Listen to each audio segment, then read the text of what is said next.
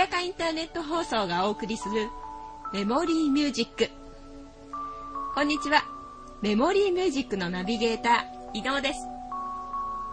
今回話題にしたいのは、国内にある一度は行きたい観光名所についてです。旅行好きの人なら一度は行ってみたい観光名所、独断と偏見でまとめました。そして今回はもう一人、ゲストですかね、に来ていただいています。えー、加藤優子さんです。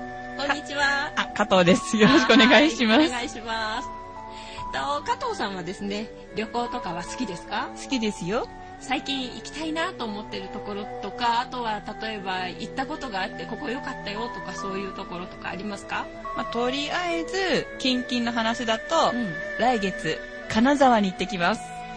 いいですね。しかも来月、えっ、ー、と、今10月なので11月ってことですよね。そうですね。ですよね。だといいですよね。でももう大丈夫じゃないですか？なんかそろそろ紅葉し始めてるって聞いてるんで。うん、楽しみですね。いいですね。あいいな。私もちょっと行ってみたい。はい、そんなわけでですね、今日は2人体制でお送りしていこうと思います。よろしくお願いします。ではまず一番最初。日本国内の一番北北海道から攻めていきたいと思います。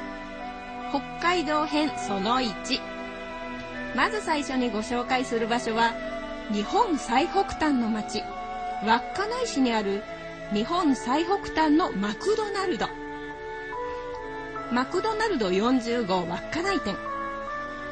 まずマクドナルドの横看板の横にベンチがあってそこのベンチにおなじみのドナルドが座ってるんですって。もちろん人形なんですけど。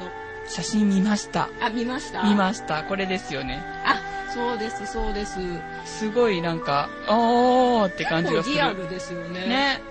そうなんです。でしかもこの今手元に写真があるんですけどこのマえーと、ドナルドが、えーと、ベンチが3人掛けぐらいになっててその真ん中にドナルドが座っていて両手をベンチの横に乗せてるっていう状態になっているので両縁に2人人が座れるんですよね。ね。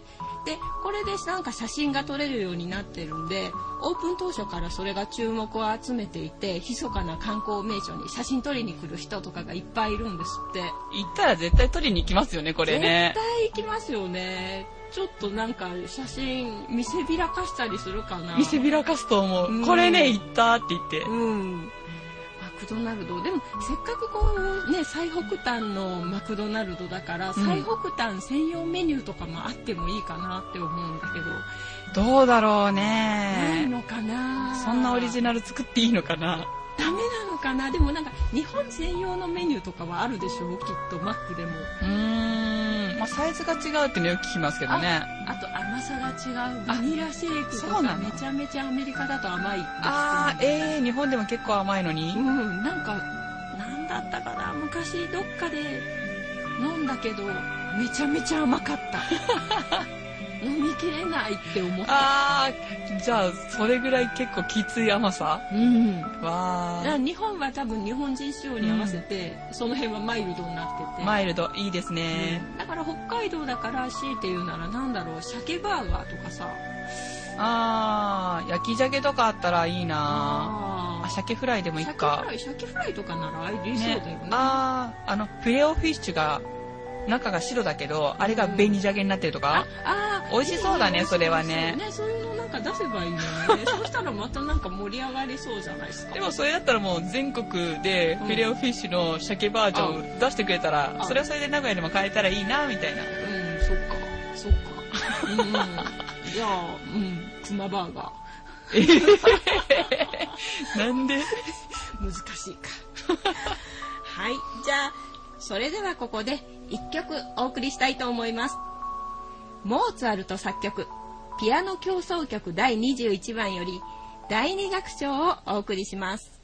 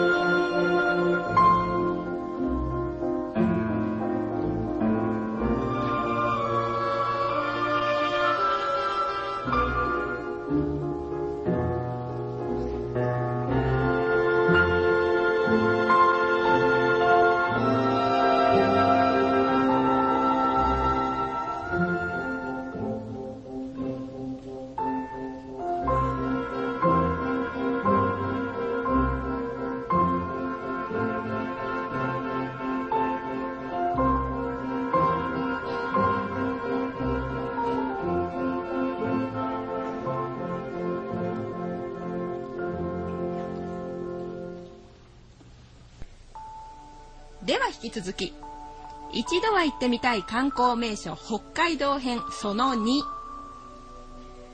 北海道の三国峠、これどの辺にあるかってわかりますか？わかんないです。えっ、ー、とですね、ちょっと地図で確認したところ、北海道って、えっ、ー、と、横長の台形みたいになってるじゃないですか、大雑把に言うとなんですけど。で、えっ、ー、と、中央の地図上で言うと、やや右寄り、本当に内陸の方にあるんですね。へえ。で、まさに峠なんですけど、でここで何が有名かっていうとこの場所に自動車の通行が可能な北海道の国道の中で一番標高が高い峠なんだそうなんですね。でその標高が1139メートル。これもう想像がつかないんですよね。もう登山した感じですよねわかんないですね。1139メートルって言われても。ピンとこないでしょ、うん、でもとりあえず高いんだろうなって思うよね。まあ高いね。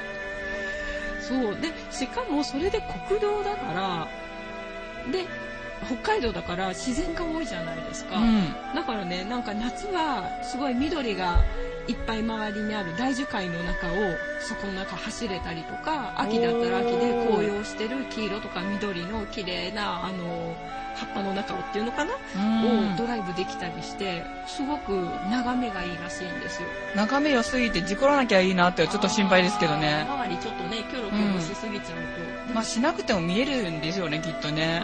広がってんじゃないかな。きっと前向いて走ってても一面。一面。緑あるいは黄色赤、うん、自然の色なんでしょうね。ねいいですね、うんでしかもこれ国道の中の一部に、うん、この樹海を見下ろすことができる松見大橋っていうのがあってなので基本的にこう走っているんだけど何て言うんだろう空飛んでるようなイメージっていうんですかね。森の上の方を走ってて下に森が広がってるみたいなすごいですね。見れるんですって。ちょっと面白そうでしょ、うん、それ。面白そうだ国道だから高速道路じゃないから多分道の端っこに車止めてみても大丈夫だと思うのよ。こういうのもねなんか北海道だから見れる景色かなって思う。ああ。ねいいよね。いいですね。自然私好きなんですけどどうですか？好きですね、うん、昔北海道に行ったことがあるんですけど、バスツアーみたいな感じで、うん、そしたらあの北海道にこう直線道路が長い道路ってあるのが有名らしくて、運転手さんが本当はやっちゃいけないんだけど、対向車線がないから真ん中まで行って、ほらまっすぐ誰もいないみたいな 長いよみたいなやってくれてはーってなった覚えがある。それはすごいじゃなくてわー怖い早く戻ってみたいな。いやでもとりあえず対向車線も来ないからああもうそのぐらい、うん、なんだろう自由な感じ。結構ね自由な感じだったけど。うんなんかすごいまっすぐずっと道が続く。よくなんかアメリカの砂漠の方だとこうまっすぐ続く道路があるみたいな感じのが本当にその山の中の道路にあるからこれはこれで北海道すげえってなってましたけどね。私も北海道1回だけ行ったことあるんですけどそれスキーツアーだったんですよ。でニセコでもう雪山しか見てないんですけど、うん、帰りに飛行機の時間飛行機だったんですけどね、うん、がなんか間に合わないぞっていうことになってあのバス観光バスで1台でこうどっかの旅館から人がいっぱい乗って帰るっていう時に、時間ないからって言ってカチンカチンに凍ったアイスバーンの道をバスの運転手さんが時速100キロで高速道路じゃないのに走るっていう。しかもアイスバーンの上を。みんなみんな地元民じゃないから大丈夫なのかっていう状態の中で高速のね高速じゃないわ。えとバスのうんちゃんは踏み込むっていう。すごいね。北海道民がすごいですよね。北海道のだからそのスケールがこの辺の感覚とは違う、ね、全然違いますよね、うんそうなんですよ。いいな自然、北海道。でも戦わなきゃいけない感じはしますけどね。ああ、えー、それは何？住むのは大変っていう感じなんだろう。名古屋だと、雪かきっていうことをしたことがない。ないないない。基本しなくても生きていけるから、よくこう雪がいっぱい降ると雪かきをしなきゃ大変って話聞くじゃないですか。やったことがないから、大変さがわからない。うんね北海道の人とかはほぼ毎日雪かきしなきゃいけなかったりするんですよね。でしょうね。ですよね。暮らすのは大変だな。旅行がいいですね。いいとこ取りをしようと思っています。そうですね。はいさて、ここの、えっ、ー、とですね、三国峠なんですけど、やっぱり秋が一番綺麗らしいです。で、秋って言っても、9月の下旬にはもう紅葉が始まるので、10月の中旬ぐらいには、紅葉が全体にもう広がってて、秋と、えーと、赤とか黄色とかで絨毯時期になったみたいなところに、かつ雪が降って、紅葉と初雪とか樹氷とかが一気に楽しめるっていうのが、ね、秋と冬が一気に来たみたいな。なんか本当にそのチャンス狙っていけたらもうそれは本当に一度は行ってみたい見てみたい景色なんじゃないかなと思います。そうですね、うん、いいですね。いいですね。行きたいですね。食べ物も美味しそうだしな美味しいですよね、ね、それではここでもう一曲。ショパン作曲英雄ポロネーズをお聴きください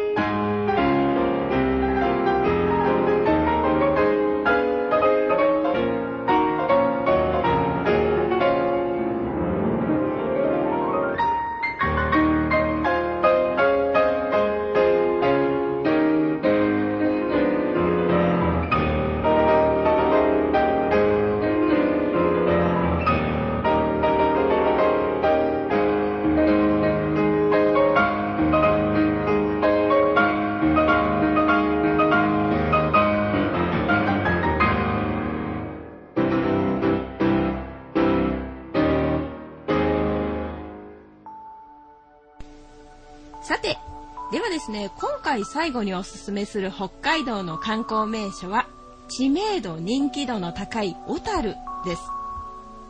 小樽は行ったことありますか？小樽ね、行ったかな？あの、ガラス館とか有名かな？有名だと思います。だったら多分行った。確かに北海道の観光名所の中では、小樽は人気度、まあ、高いし、よく観光ツアーでも組まれてるので、うん、行きやすいところかなと思うんですけど、うん、でも、場所的にどの辺かってわかります？場所的に、この、なんだろう、この、左下のこのふにゃふにゃしてるところの根っこみたいなところ？そうそう左下のふにゃふにゃしてるところの、ちょっと上の方の海沿いっていう感じですかね。うん、あ、そうです、そうです。で、そこが海沿いなんで、小樽運河っていうのが入り込んで流れてるわけですよ。ね、なんか、なんかで見たら、その運河を、ゴンドラじゃないけど、乗って観光できるえー、それは私知らない。あれ嘘？いや、わかんない、わかんない。あるかもしれない。うん、でもできそう。があったら、それはかっこいいな、それ行きたいな、みたいな感じはしましたけどね。夏とかだったら良さそうですよね。良さそうですね。うん、や、やってるんじゃないかな。や勝手な妄想です。うん、勝手な妄想です。そう、その小樽運河っていうのが、その運河自体の長さが全長が100えっ、ー、と、1140メートルだから1キロちょっとあるんですよね。さっきのあの、三国峠の標高と同じぐらい？同じぐらいあるっていう。それが、なんだろう、でも川、運河だから、うん、まあ、蛇行してるんでしょうね、きっとね。ああ、なるほどね、うん、で、そこの運河沿いに、あの、脇に道があるんですけど、そこの道が、三影石が敷き詰められてるんですって。かっこいいね。かっこいいですね。うん、で、なんか小樽ってそもそもなんかなんていうのかなこう発展した事情っていうのが北海道開拓民とかその北海道をなんていうんだろうな有効土地活用していこうみたいな動きがあった時にそこの要所として発展したっていうところでその運河でいろんな荷物を運んだりっていうのをしたらしいんですけどだからなんか倉庫とかもいろいろなんか倉庫が多いみたいなイメージはありますよね。で御影石敷き詰められてて丈夫だからか。あきっとそうなんでしょうね馬車とかでまた荷物を運んだんでしょうね、ね、きっと。きっと。うん、でなんか今とかだとその小樽の歴史がわかるようなレリーフとかモニュメントとかが運河沿いに並んでるんですって。いいですね。だからなんか散策すると、歴史もわかるし、うん、目にも楽しい北海道のちょっと昔の明治時代とかのレトロな雰囲気も味わえるちょっと横浜の倉庫街みたいな感じかなっていう気もします。ね、今一瞬こう、明治村がちょっと出てきちゃいましたけどね、私ね。明治村です ああ、でも明治なんかまあもう、昔な感じの、こう、街並みっていうのだと、まあ、ちょっと多分ね、違うけどね。でもでもなんか例えばレンガ造りの建物があったりとか、うん、石造りの、なんだろう、倉庫があったりとかっていうのは、イメージとしてはきっと近いんだと思う。近いのかな。うん。うんかいいですよね。なんか見てみたいまあでもいいですよね、うん、ただそのレリーフとかを見て歩きたいと思っても往復2キロは難しいですね。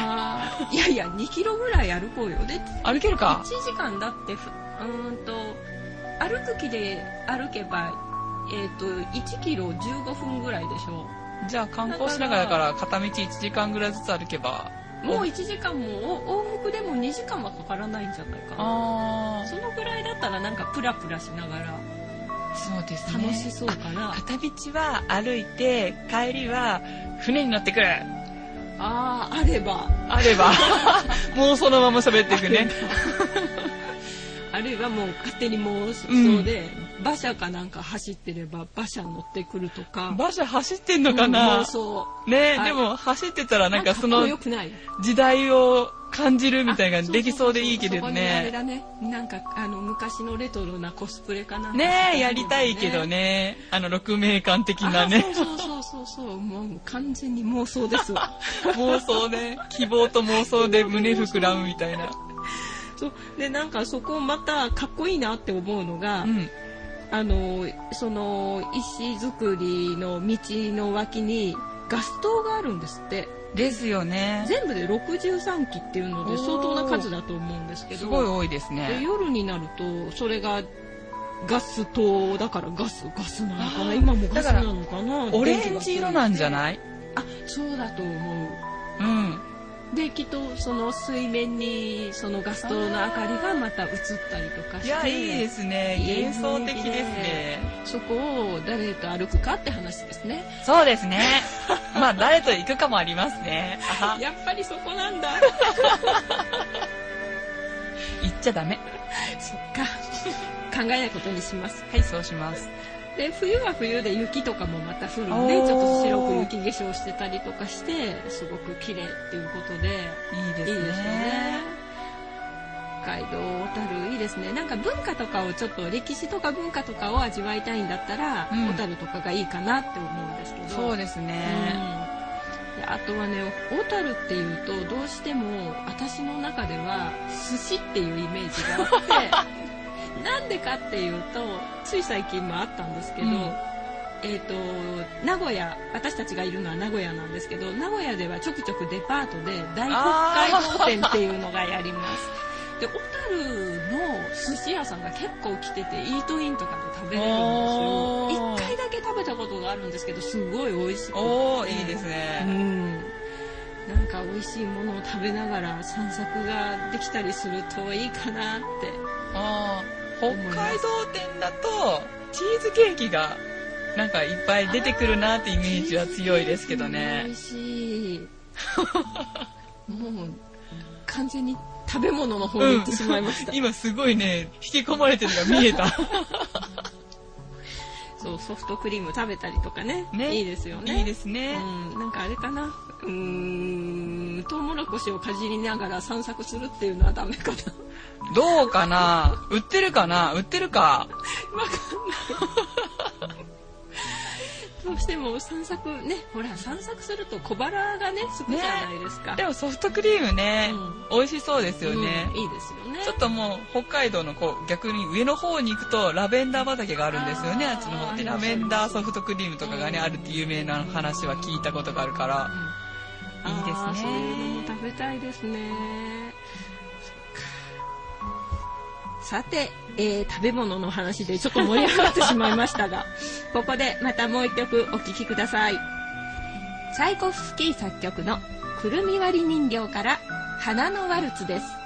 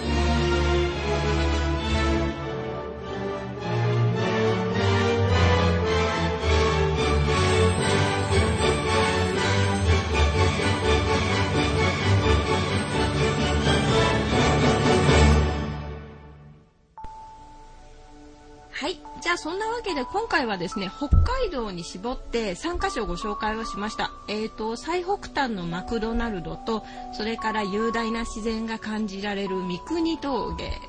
と標高が1100何メートル1キロ以上ある標高の高速道路じゃない国道が走ってるっていうところとそれから今の歴史を感じられる小樽運河ですよね。この中で誰かがお金出してくれるから行ってきなよって言ったらどこ選びますか？ああ出してくれるって言ったら？出してくれるって言ったら？三国峠に行きたい。自分で出すんだったら小樽に行きたい。あそこは何が違うの？え生き方？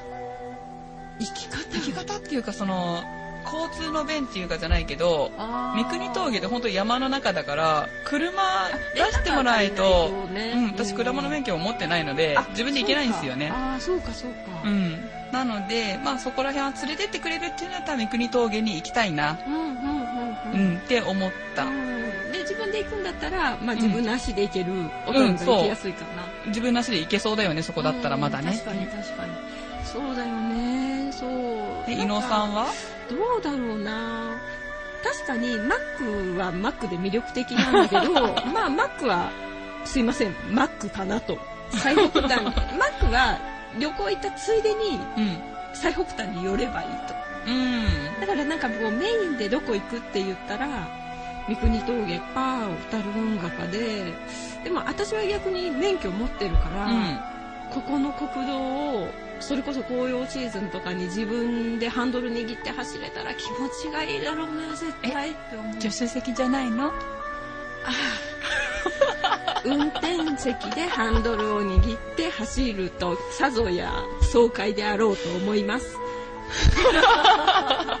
それはそれで気持ちがいいと思います、うん、いいですよ。ドライブできると楽しいので、うん、そうですね。免許はあるとちょっとおすすめです。そうですね。ちょっとね、いいなと思うけど。足も広がるので。